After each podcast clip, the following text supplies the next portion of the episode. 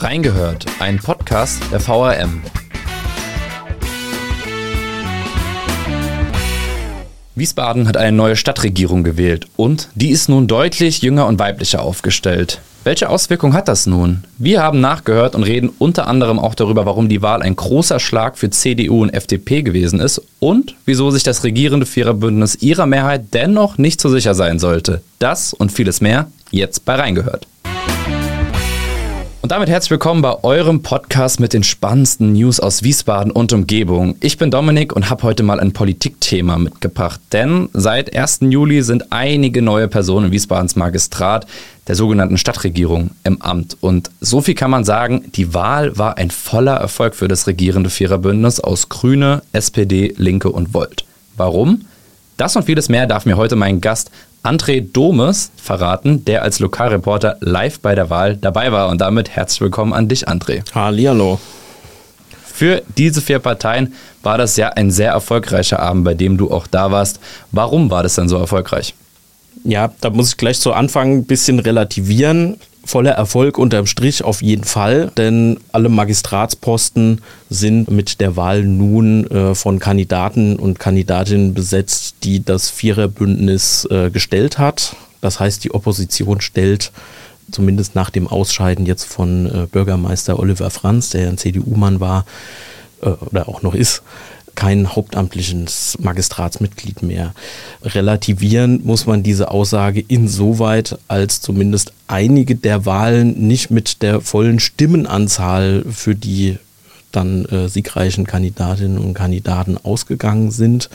Das heißt, im Führerbündnis gab es auch ähm, Abweichler. Das war auch ein Grund, warum im Vorfeld natürlich sehr viel Spannung geherrscht hatte. Hält die Mehrheit, hält sie bei dem einen oder der anderen nicht. Deswegen war es eine sehr spannende Wahlvorbereitung, auch für uns, aber natürlich vor allem für die Mehrheitsbeschaffer und die Strategen in der Stadtpolitik. Aber ich glaube, da kommen wir jetzt im Einzelnen auch nochmal drauf. Ja, du hast die Abweichler angesprochen. Lass uns da direkt mal ins Detail gehen, nämlich bei der ersten gewählten Christiane Hinninger. Da war es ja der Fall. Sie ist gewählt worden, aber mit der Einschränkung, dass sie von diesem Viererbündnis nicht alle Stimmen bekommen hat, oder? Genau. So war es auch übrigens schon in der, bei der Wahl, die im Herbst vergangenen Jahres stattgefunden hat, da ist sie eigentlich schon in den hauptamtlichen Magistrat gewählt worden. Und seinerzeit, es gab noch etwas andere Mehrheitsverhältnisse damals, ähm, haben auch schon rein rechnerisch zwei Stimmen ihrer eigenen Hausmehrheit gefehlt. Deswegen knapp geworden. Und ähm, jetzt stand für die Frau Hinninger eine erneute Wahl an, wo sie auf den frei werdenden Platz ähm, auf dem Bürgermeisterposten hochgewählt werden sollte, was auch geklappt hat. Insofern, wie gesagt, unterm Strich ein Erfolg für das Viererbündnis, aber auch da haben wieder Stimmen gefehlt. Man vermutet, dass äh, die Christiane Hinninger, die vorher ja lange Zeit äh, Fraktionschefin der Grünen war in der Stadtverordnetenversammlung, eben durch ihre Haltung zum äh, ja auch umstrittenen Stadtentwicklungsprojekt Ostfeld ein bisschen äh, polarisiert, auch innerhalb des Viererbündnisses, wo es ja auch keine eindeutige, klare Mehrheit gibt. Wo jetzt diese Abweichlerstimmen anzusiedeln sind, das werden wir natürlich nie erfahren, denn gewählt wird geheim. Nur ist es natürlich naheliegend zu vermuten, dass es entweder bei dem Teil ihrer eigenen grünen Fraktion ist, die das Ostfeld ablehnen, oder auch bei der Linken, die geschlossen dieses, dieses Stadtentwicklungsprojekt sehr kritisch sehen. Okay, also da ist noch viel Spekulation offen. Sie ist jetzt, wie du sagst, die Bürgermeisterin, also somit die Stellvertreterin von OB Mende. Und die erste Frau äh, überhaupt, die in Wiesbaden auf diesem, ich sag mal, zweithöchsten Verwaltungsamt in der Stadt ähm, Platz nehmen darf oder das innehat.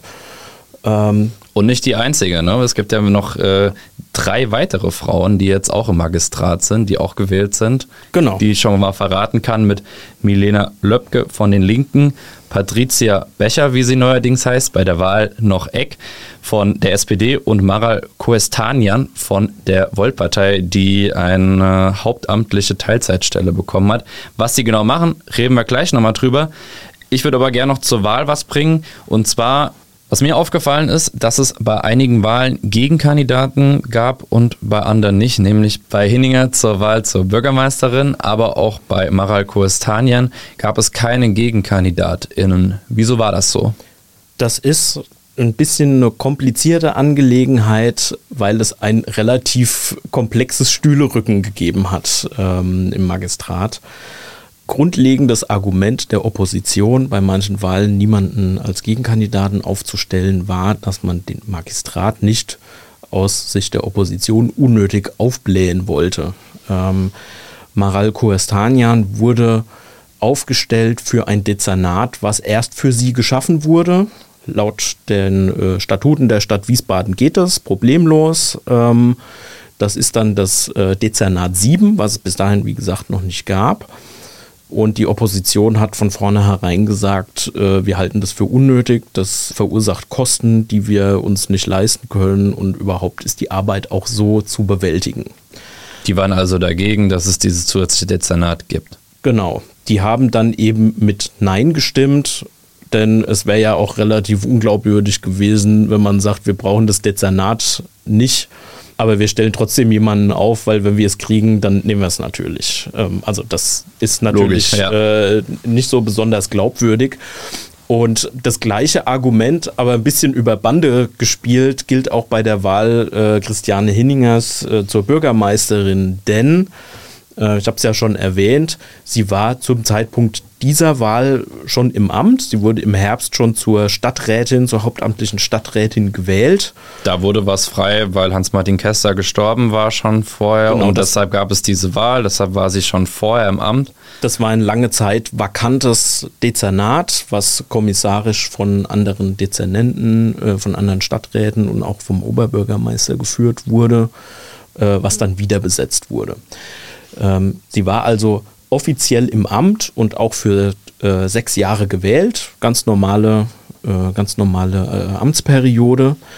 Und hätte man jetzt gegen Christiane Hinninger jemanden aufgestellt und der wäre siegreich gewesen, hätte es dazu kommen können, dass Christiane Hinninger ja im Amt bleibt, weil sie ja schon gewählt ist, ihren Stuhl als normale hauptamtliche Stadträtin nicht frei macht, weil sie ja noch sechs Jahre im oder sechs, äh, fünfeinhalb Jahre im Amt ist, aber der Bürgermeisterposten zusätzlich besetzt wird. Also hätte es nochmal ein zusätzliches Dezernat gegeben. Und das war dann im Grunde der Auslöser dafür, dass die Opposition gesagt hat, wir stellen nur kurzfristig jemanden auf, sollte bei den anderen Wahlen einer unserer Kandidaten siegreich gewesen sein. Denn dann wäre ja auch dieser Kandidat aufgerückt auf den Bürgermeisterposten und es wäre zu keiner Stellenausweitung im Magistrat gekommen. Verstehe. Okay, also sie hatte vorher schon vor der Wahl Dezernat 4 inne, hat sich jetzt aber auf diesen Bürgermeisterinnenposten beworben. Das ist dann Dezernat 2 in dem Fall geworden.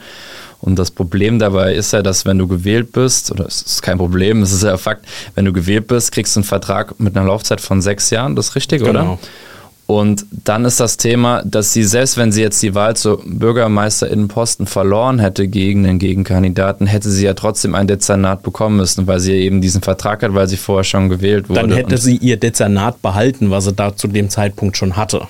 Ne? Okay. Sie war ja schon und im Amt. Das sollte sie ja eigentlich freiräumen durch ihre Wahl durch zur Aufruf. Bürgermeisterin für Milena Lopke, die das ja jetzt auch geworden ist. Und wenn sie, also die Idee war dahinter ja auch dann, dass sie sich auf den Bürgermeisterinnenposten bewirbt, damit auch Löbke dann für Dezernat 4 der Platz frei wird. Aber hätte Löbke dann verloren gegen Gegenkandidaten, hätte es ein zusätzliches Dezernat nochmal geben müssen, wenn beide äh, Wahlen verloren gegangen wären weil die CDU ja beide gewonnen hätte oder halt, sagen wir mal, eine Oppositionspartei und das wäre dann einfach ein Dezernat mehr und die CDU oder Opposition hat ja gesagt, dass wir uns das nicht leisten können, noch mehr Dezernate und deshalb ist man dann da hingegangen und gesagt, machen wir nicht. So war jedenfalls die Argumentation, aber man merkt jetzt schon an dem langen Take zu diesem Einzelthema, was das teilweise für ein kompliziertes wahltaktisches Gewurstel ist, äh, um es mal flapsig zu sagen, mit dem man sich in der Stadtpolitik aber bis in die letzten What-Ifs Gedanken machen muss. Und äh, das zeigt ja auch, wie viel Vorarbeit und wie viel Gehirnschmalz da jeder wahltaktisch in so einen Abend investiert im Vorfeld. Und man kann auch schon davon ausgehen, dass da im Hintergrund und im Vorfeld reichlich Strippen gezogen wurden, Absprachen getroffen und so weiter. Aber das ist mittlerweile in, in der Kommunalpolitik, glaube ich, Tagesgeschäft und auch nichts Besonderes. Ja, es ist ja auch im Grunde Demokratie, Mehrheitsfindung und äh, ist halt das politische Geschäft aber sehr, sehr spannend und äh, ich kann euch nur empfehlen, das auch nochmal in den Artikeln, die Andrea, aber auch Henry Solter geschrieben haben, dazu alles nochmal nachzulesen, auch eben mit den äh, Wahlstatistiken und Co., um das nochmal äh, zu vertiefen, weil ich glaube, wenn man sich dann auch nochmal durchliest, dann kann man das alles richtig, richtig gut verstehen, obwohl es ein sehr, sehr komplexer Prozess ist. Wir haben es versucht, eben noch ein bisschen zu erklären. Ähm, aber ich finde das schon spannend, da so hinter die Kulissen zu blicken und zu schauen, welches Kalkül, welche Strategie steckt da so dahinter.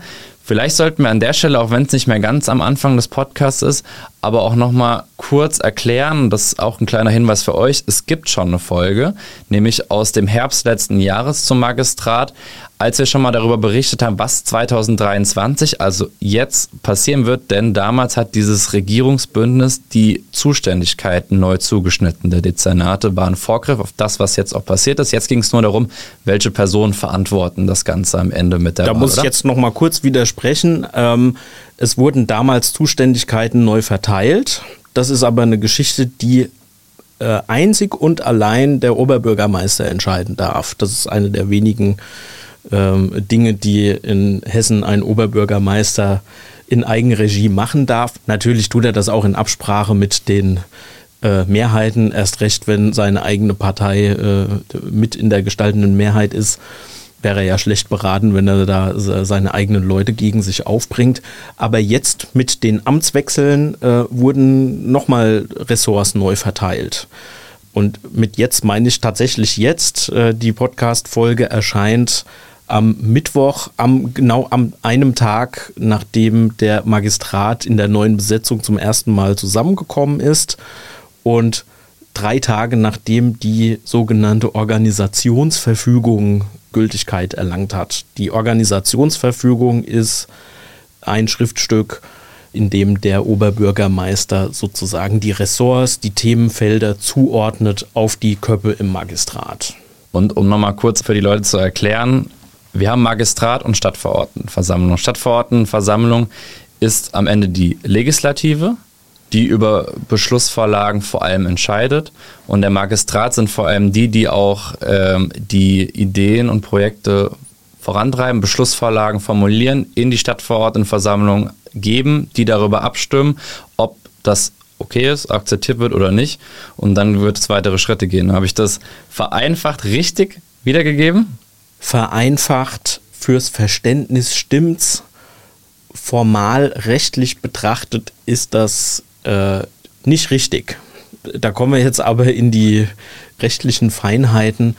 Man darf nicht zwischen Exekutive und Legislative auf der kommunalen Ebene unterscheiden, denn Legislative von Lex Legis, lateinisch Gesetz, auf kommunaler Ebene werden keine Gesetze verabschiedet. Das darf einfach eine Kommune nicht. Was eine Stadtverordnetenversammlung machen darf, ist natürlich Anträge an die Verwaltung zu geben, als deren Teil sie formal juristisch auch gilt. Also sie ist mit Teil der kommunalen Selbstverwaltung.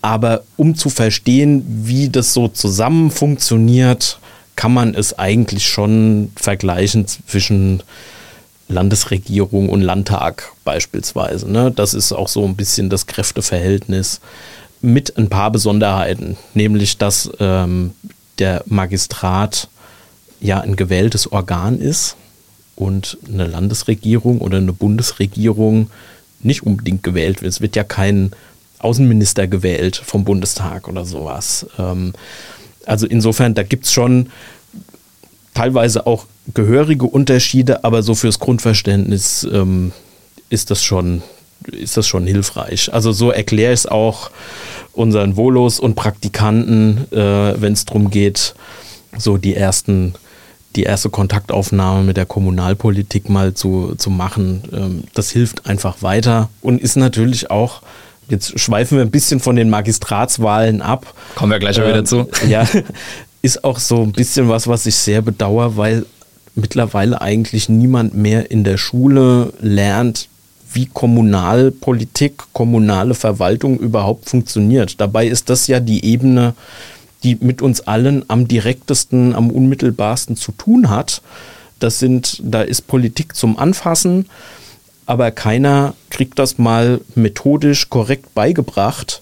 Ich selbst habe Politikwissenschaft studiert und habe selbst im Studium da nicht besonders viel mitbekommen. Das habe ich durch meine Arbeit bei der Zeitung mir selber drauf geschafft. Und das ist einfach ein, ein Punkt, der auch zu Politikverdrossenheit führt. Denn wenn ich nicht verstehe, wie die Mechanismen sind, ist das für mich eine Blackbox, die im Rathaus äh, irgendwie stattfindet und am Ende kommen gute oder schlechte Entscheidungen bei raus. Und, Aber man versteht es ähm, nicht. Und man denkt, man hat keinen, also man denkt auch, man hat da irgendwie keine Mitwirkung und Co. auch, weil man es nicht versteht und weil man es auch nie gelernt hat. Ja, ne? ja. Also das, das bereitet halt einen guten Boden für Missverständnisse, für Instrumentalisierung und so weiter. Ähm, deswegen Durchblick schon gut, aber man sieht an unserem langen Vorgeplänkel zu den Wahlmodalitäten, es wird halt auch ziemlich schnell bisschen kompliziert. Ja. Naja. Wer da Bock hat, wie gesagt, Artikel sind in den Shownotes und die Folge, die wir schon letztes Jahr im Herbst produziert haben dazu, auch André und ich dazu hören. Ähm, da erklären wir das auch nochmal genauer, was mit Magistrat, was mit Dezernenten, was mit Stadtverordnetenversammlung auf sich hat reinhören, wird sich auch da lohnen. Ähm, mir ging es nämlich auch eh nicht so. Kleiner Nebenfakt. Du hast ja, glaube ich, auch Politikwissenschaften studiert, oder? War bei mir auch so im Beifach und da kommst du halt nie bis zur kommunalen Ebene runter. Und das muss ich mir dann auch im Volo hier aneignen. Du hast ja auch ein Jobtraining uns gegeben, plus die Insights, äh, die wir von dir bekommen haben, auch hier in der Stadtredaktion. Man blickt dann da schon irgendwann durch. Aber es ist natürlich schon eine Eigenheit, gerade wenn man wie ich aus Rheinland-Pfalz komme, ursprünglich, wo es komplett anders ist, wo gerade der Begriff Stadtrat zu einer großen Verwirrung auch führen kann. Aber wir packen mal wieder so langsam die Kehrtwende zu unserem Hauptthema, nämlich dieser Magistratswahl. Und zwar haben wir gesagt, sechs Posten wurden neu besetzt. Einen Posten haben wir schon gesprochen. Bürgermeisterin ist Christiane Hinninger. Dann haben wir Henrik Schmel von der SPD der Dezernat 3 verantwortet, Milena Löpke von den Linken Dezernat 4 für Gesundheit, Integration und Verbraucher, Andreas Kowol von den Grünen wiedergewählt, der war schon im Amt und ab September auch das dienstälteste hauptamtliche Magistratsmitglied, wie ich gelesen habe in deinen Artikeln. Äh, klingt immer schön. der ist äh, Dezernat 5, Bauen und Verkehr. Patricia Becher Dezernat 6 Soziales und Wohnen und, über die haben wir ja schon gesprochen, Mara Koestanian, die eine hauptamtliche Teilzeitstelle für Dezernat 7 bekommen hat, nämlich Ordnung, Statistik und Smart City. Über jede Person zu sprechen, würde den Rahmen sprengen. Worüber ich gerne noch sprechen würde, wäre Hendrik Schmel, weil das ja auch eine Person ist, die ihr als Berichterstatter schon ein bisschen länger kennt und weil ich dich mit einem Take von der letzten Podcast-Folge nochmal konfrontieren will, wo du meintest, Axel Imholz, der vorher für ähm, Dezernat 3, also die Kämmerei und so, zuständig war, der wird sich bestimmt wieder aufstellen lassen. Dem ist ja jetzt nicht so gekommen, sondern Schmel ist der Nachfolger. Warum? ja, da habe ich wohl irgendwie gut einen rausgehauen. Also damals wie heute gilt, Axel Imholz ist ähm, und das auch über die Fraktionsgrenzen hinweg ein sehr respektierter Stadtkämmerer, Schul- und äh, Kulturdezernent. Er ist ja auch noch im Amt bis Ende August. Und dass er, ich glaube, im Januar dann ähm, öffentlich gemacht hat, dass er für keine weitere Amtszeit zur Verfügung steht. Das auch aus Altersgründen, äh, sagt er, reicht mir jetzt langsam. Er war jetzt auch relativ lange ähm, hier politisch sehr aktiv hat schon für eine große Überraschung gesorgt und ähm, deswegen, es, hat, es haben nicht viele wirklich kommen sehen, weil er wäre er aufgestellt worden oder hätte er wieder kandidiert, seine Wahl relativ äh, unumstritten gewesen sein dürfte. Wäre interessant gewesen, ob die Opposition gegen ihn einen Gegenkandidaten aufgestellt hätte. Ich gehe mal davon aus, denn ähm, mit seinem jetzt Nachfolger Hendrik Schmel, er war ja ähm, jetzt lange Zeit SPD-Fraktionschef und Fraktionsgeschäftsführer, ist auch jemand ins Amt gekommen, der schon zu den sehr respektierten Mitgliedern der Stadtverordnetenversammlung gehört. Er ist natürlich auch einer der tonangebenden Akteure als SPD-Fraktionschef. Ähm, liegt das äh, in Wiesbaden zumindest in der Natur der Sache. Und ähm, er hat ja auch ein sehr, sehr respektables Ergebnis eingefahren mit äh, trotz eines Gegenkandidaten, den ähm, CDU und äh, FDP ins Rennen geschickt hat, äh, sechs Stimmen über dem eigentlichen äh, über der eigentlichen Hausmehrheit, wenn ich mich recht erinnere. Und damit das beste Ergebnis aller Gewählten, ne? Ja, das ist natürlich schon ein Fingerzeig dafür, dass er schon zu denen gehört, auf die man sich nun wirklich gut einigen kann, auf die man sich auch relativ gut einigen sollte, denn als Kämmerer ist er nicht ganz unwichtig für die Stadt, erst recht mit Blick auf die Haushaltssituation, aber da kommen wir sicher bestimmt auch noch mal gleich drauf, wenn wir drüber sprechen, wer jetzt was zu tun bekommt. Können wir gerne direkt einsteigen, denn äh, es ist ja so, dass die wirtschaftliche Lage Wiesbadens, was den Haushalt angeht, schlechter geworden ist. Ähm, ich habe, glaube ich, gelesen, Stadt Wiesbaden 2023 mit einem Defizit von knapp 73 Millionen Euro. Das hat ja auch für das Budget und dementsprechend für den Haushalt und für die einzelnen Dezernate auch Auswirkungen. Wer hat da so die meisten Probleme, kann man das sagen? Die meisten, nee, kann man nicht sagen. Ähm, das haben die eigentlich alle zusammen, weil es gibt halt einen Haushalt und eine Kasse und ähm, wer wie viel Geld bekommt und wer da zurückstecken muss und wer die meisten Einbußen hinnehmen muss, wird sich ja erst zeigen, wenn der neue Haushalt verhandelt und aufgestellt wird. Das ist traditionell gegen Jahresende dann der Fall. Also da werden noch ziemlich harte Verhandlungen geführt werden müssen. Und es ist bestimmt auch keine besonders schöne Aufgabe, gleich zu Anfang erstmal so ein bisschen Mangelverwaltung äh, betreiben zu müssen. Aber jetzt das schon zu sagen, ist einfach am Tag, nachdem die praktisch zum ersten Mal zusammen offiziell am Tisch sitzen, ist einfach noch zu früh. Dazu muss man auch noch mal abwarten, zu gucken, wie sortieren die sich, wie ist das, äh, wie ist die Zusammenarbeit und welche Schwerpunkte setzen die denn inhaltlich? Also ähm, wir werden jetzt erstmal schauen, dass wir uns äh, angucken, wen holen die sich denn in ihre Dezernatsverwaltung beispielsweise. Das könnte auch schon ein Fingerzeig dafür sein, wo man Schwerpunkte setzt. Wenn ich beispielsweise als, wen nehmen wir denn mal raus, Nehmen wir mal Milena Löbke, die als Gesundheitsdezernentin zum Beispiel die Klinikverwaltung und äh, die äh, Horst Schmidt Kliniken äh, mitverantwortet. Ähm, je nachdem, wie viel Personal die aufwendet äh, aus ihrem Topf, diese Klinikverwaltung neu auszurichten und so weiter. Und äh, gerade die Linke ist ein großer Kritiker ähm, der Vereinbarung über den Betrieb der Horst-Schmidt-Kliniken. Die würden, wenn es ginge, äh, rechtlich am liebsten das ganze Haus wieder rekommunalisieren. Heißt wieder in Besitz der Stadt bringen. Genau, also unter komplette Regie der Stadt bringen. Momentan ist das ja ein Joint Venture zwischen äh, der Stadt Wiesbaden und dem Helios-Konzern. Und ähm, da hat laut der Vereinbarung ich sag's mal flapsig, Helios die Hosen an.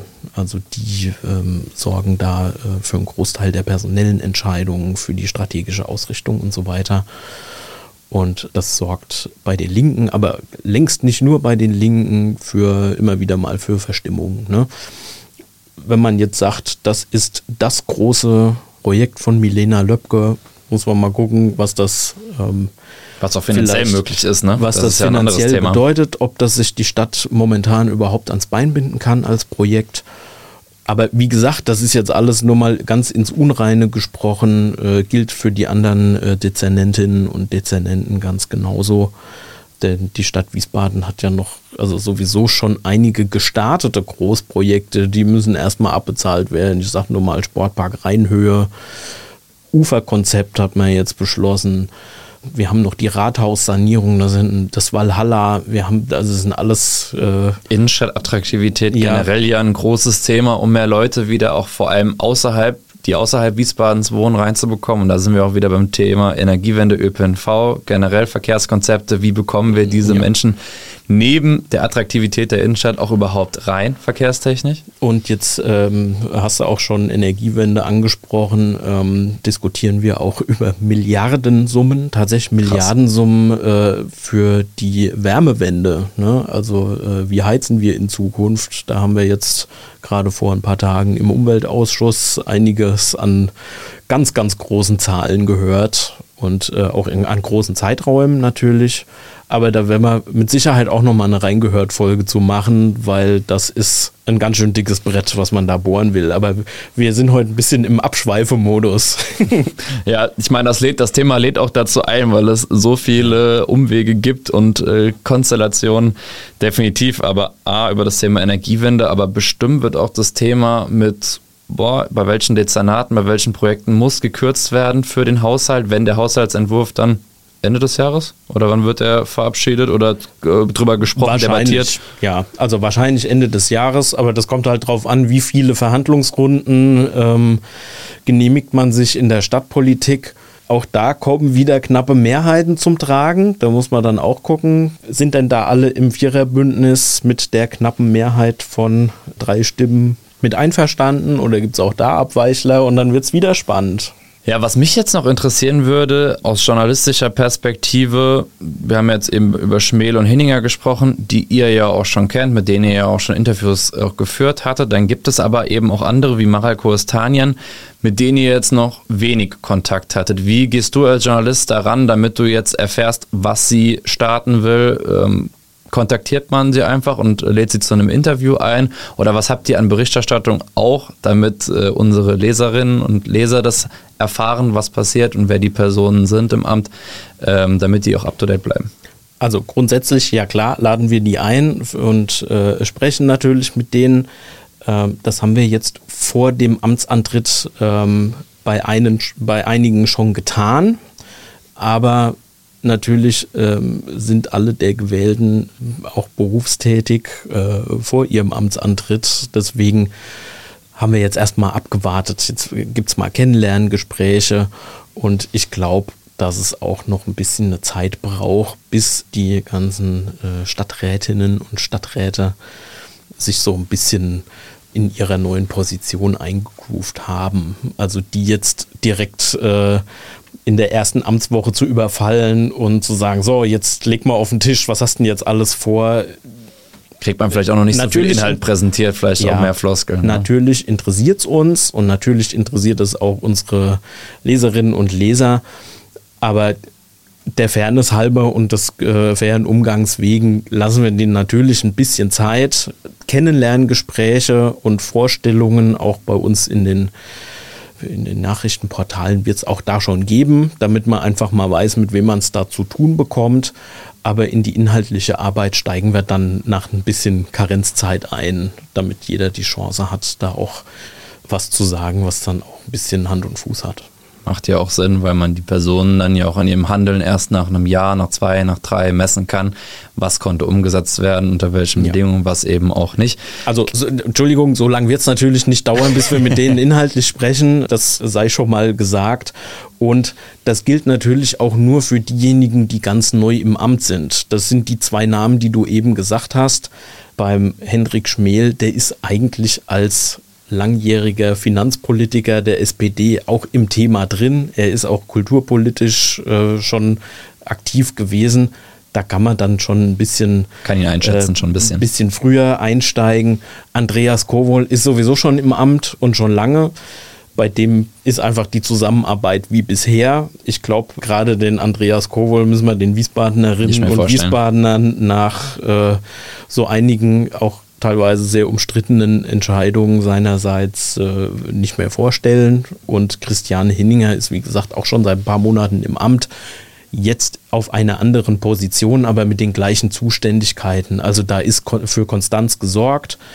Und jetzt geht es erstmal darum, die neuen Gesichter kennenzulernen, zu denen die Patricia Becher so halb zählt. Sie ist ja jetzt schon einige Jahre SPD-Parteichefin in Wiesbaden, also vom Unterbezirk Wiesbaden.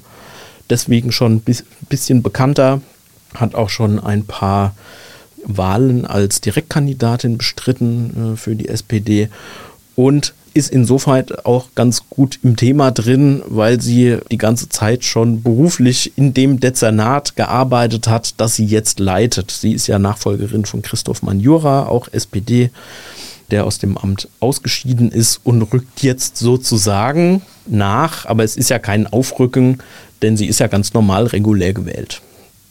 Jetzt haben wir ja schon über das Wahlergebnis vor allem viel gesprochen. Mich würde aber noch mal interessieren, wie du als Journalist diesen Wahlabend empfunden hast, aber auch mit dem Ergebnis umgegangen bist, weil das kann man ja auch unterschiedlich interpretieren, oder? Ja, kann man und das wurde auch vielleicht vorneweg, also den Wahlabend selbst, das ist eine Sondersitzung der Stadtverordnetenversammlung gewesen, die nach dem üblichen Muster am üblichen Ort abläuft, nämlich im Stadtverordneten-Sitzungssaal im Rathaus. Ich bin da zusammen mit meinem Kollegen Henry Solter hingegangen, denn vier Augen sehen da einfach mehr als zwei und können mehr noch auffangen. Und ähm, es ist ja auch gut, wenn man nochmal ähm, sozusagen eine zweite ärztliche Meinung hat ähm, zu dem, was da vor sich geht. Man guckt sich dann eben an, äh, was es noch für, für Wortbeiträge gibt. Es gibt ja vor den Wahlen dann eine Aussprache und dann geht es in die Wahlkabinen und nacheinander wurden dann eben alle Positionen besetzt. Gab es Sticheleien? Ja, selbstverständlich, aber also das gehört ja auch dann zum, zum normalen Geschäft, dass man sich da halt auch argumentativ und rhetorisch ja kein Blatt vor den Mund nimmt und das Klima in der Stadtverordnetenversammlung ist schon ordentlich gewürzt, um es mal vorsichtig auszudrücken. Aber ich denke mal, das ist halt so. Ne? Also das ist ja jetzt auch kein, keine Besonderheit der Wiesbadener Stadtverordnetenversammlung. Ich glaube, da wird überall mit harten Bandagen gekämpft. Also das gilt es natürlich für uns intensiv zu verfolgen und dann natürlich zu gucken, wie gehen die einzelnen Wahlen aus. Und da, du hast ja das Interpretieren angesprochen, hatte ich beispielsweise eine etwas andere Wahrnehmung als Kolleginnen und Kollegen von anderen Medien. Für mich war überraschend, dass das Viererbündnis trotz teilweise recht umstrittener Kandidatinnen und Kandidaten, wir hatten ja schon dieses zusätzliche Dezernat angesprochen und ähm, Milena Löbke als erste Vertreterin der Linken im hauptamtlichen Magistrat, das ist auch eine Neuerung. Ihre Wahl hätte wahrscheinlich auch das Zeug gehabt, vielleicht zumindest mal so knapp auszugehen, dass ein zweiter Wahlgang erforderlich gewesen wäre. Es geht dann so ein bisschen ähnlich wie bei der Bundespräsidentenwahl. Ne? Da wird ja auch manchmal ausgesiebt und dann gibt es noch ein paar Ehrenrunden äh, in Anführungszeichen, bis die Wahl entschieden ist. Das war nun jetzt aber bei keiner dieser Einzelwahlen der Fall. Also alle Kandidatinnen und Kandidaten sind im ersten Wahlgang gewählt worden. Und das habe ich als relativ starkes Zeichen interpretiert, weil es mich eher überrascht hat. Ich hätte mir vorstellen können, dass äh, bei der ein oder anderen Wahl zumindest einer oder zwei Abweichler dafür sorgen, dass eine Kandidatin oder ein Kandidat zumindest nochmal in den zweiten Wahlgang gehen muss. Das wäre quasi so ein Schuss vor dem Bug gewesen. Wäre schon sagt, geschwächt gewesen, ne? also da hätte man halt, man hat ja auch schon gesehen bei der Wahl von Christiane Hinninger, das Mehrheitsbündnis sehr gewurmt hat, dass es diese zwei Abweichler gegeben hat. Und das hatte auch schon noch eine Nachwirkzeit. Ne? Das äh, wird schon wahrgenommen. Und deswegen habe ich es aber das ist, wie gesagt, eine persönliche Interpretation von mir. Das teilen aber auch, also bin da jetzt keine Einzelmeinung, habe ich schon als relativ starkes Zeichen für eine nicht vermutete große Geschlossenheit in, der, äh, in dem Viererbündnis interpretiert. Dass das die Opposition grundsätzlich anders sieht und natürlich betont, äh, dass es eben doch Abweichler gegeben hat, ist das gute Recht und äh, wie gesagt, da ähm, habe ich jetzt auch nicht die Wahrheit für mich gebucht. Das ist eine Interpretationssache. Und es ist natürlich auch ganz normales politisches Geschäft, dass da jede der politischen Kräfte da ihre Sicht der Dinge nach außen kehrt, was für sie halt positiv dasteht. Deine Interpretation des Wahlergebnisses war, dass es eben ein Erfolg für das Viererbündnis war. Ob die Amtszeit zu einem Erfolg wird, steht dann auf einem anderen Stern. Das äh, wird in den nächsten sechs Jahren, sofern alle sechs Jahre bleiben.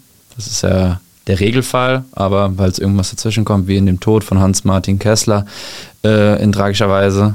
Oder auch eben Abwahlen. Abwahlen sind natürlich auch möglich. Ähm, es wird ja auch dann in der Mitte der Amtszeiten der jetzt neu gewählten Magistratsmitglieder nochmal eine Kommunalwahl geben. Wenn sich da die Kräfteverhältnisse in der Stadtverordnetenversammlung grundsätzlich ändern, kann man schon mal drauf gucken, naja, macht da jeder seine Amtszeit zu Ende.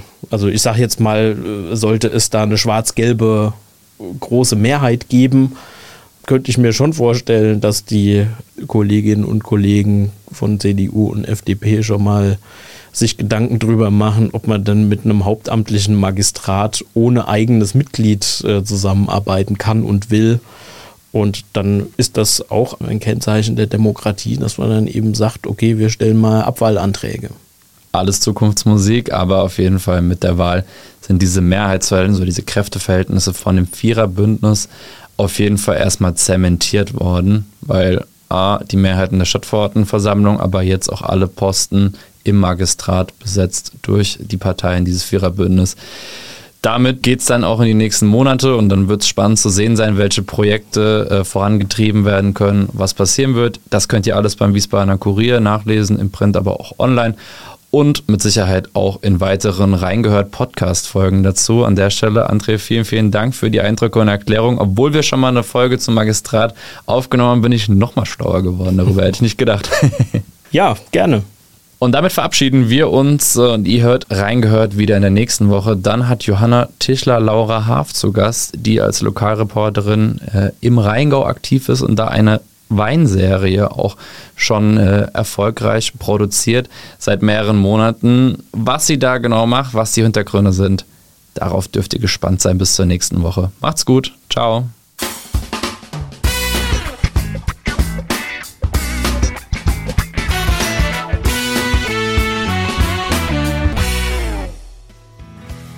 Reingehört ist eine Produktion der VRM von Allgemeiner Zeitung, Wiesbadener Kurier, Echo Online und Mittelhessen.de.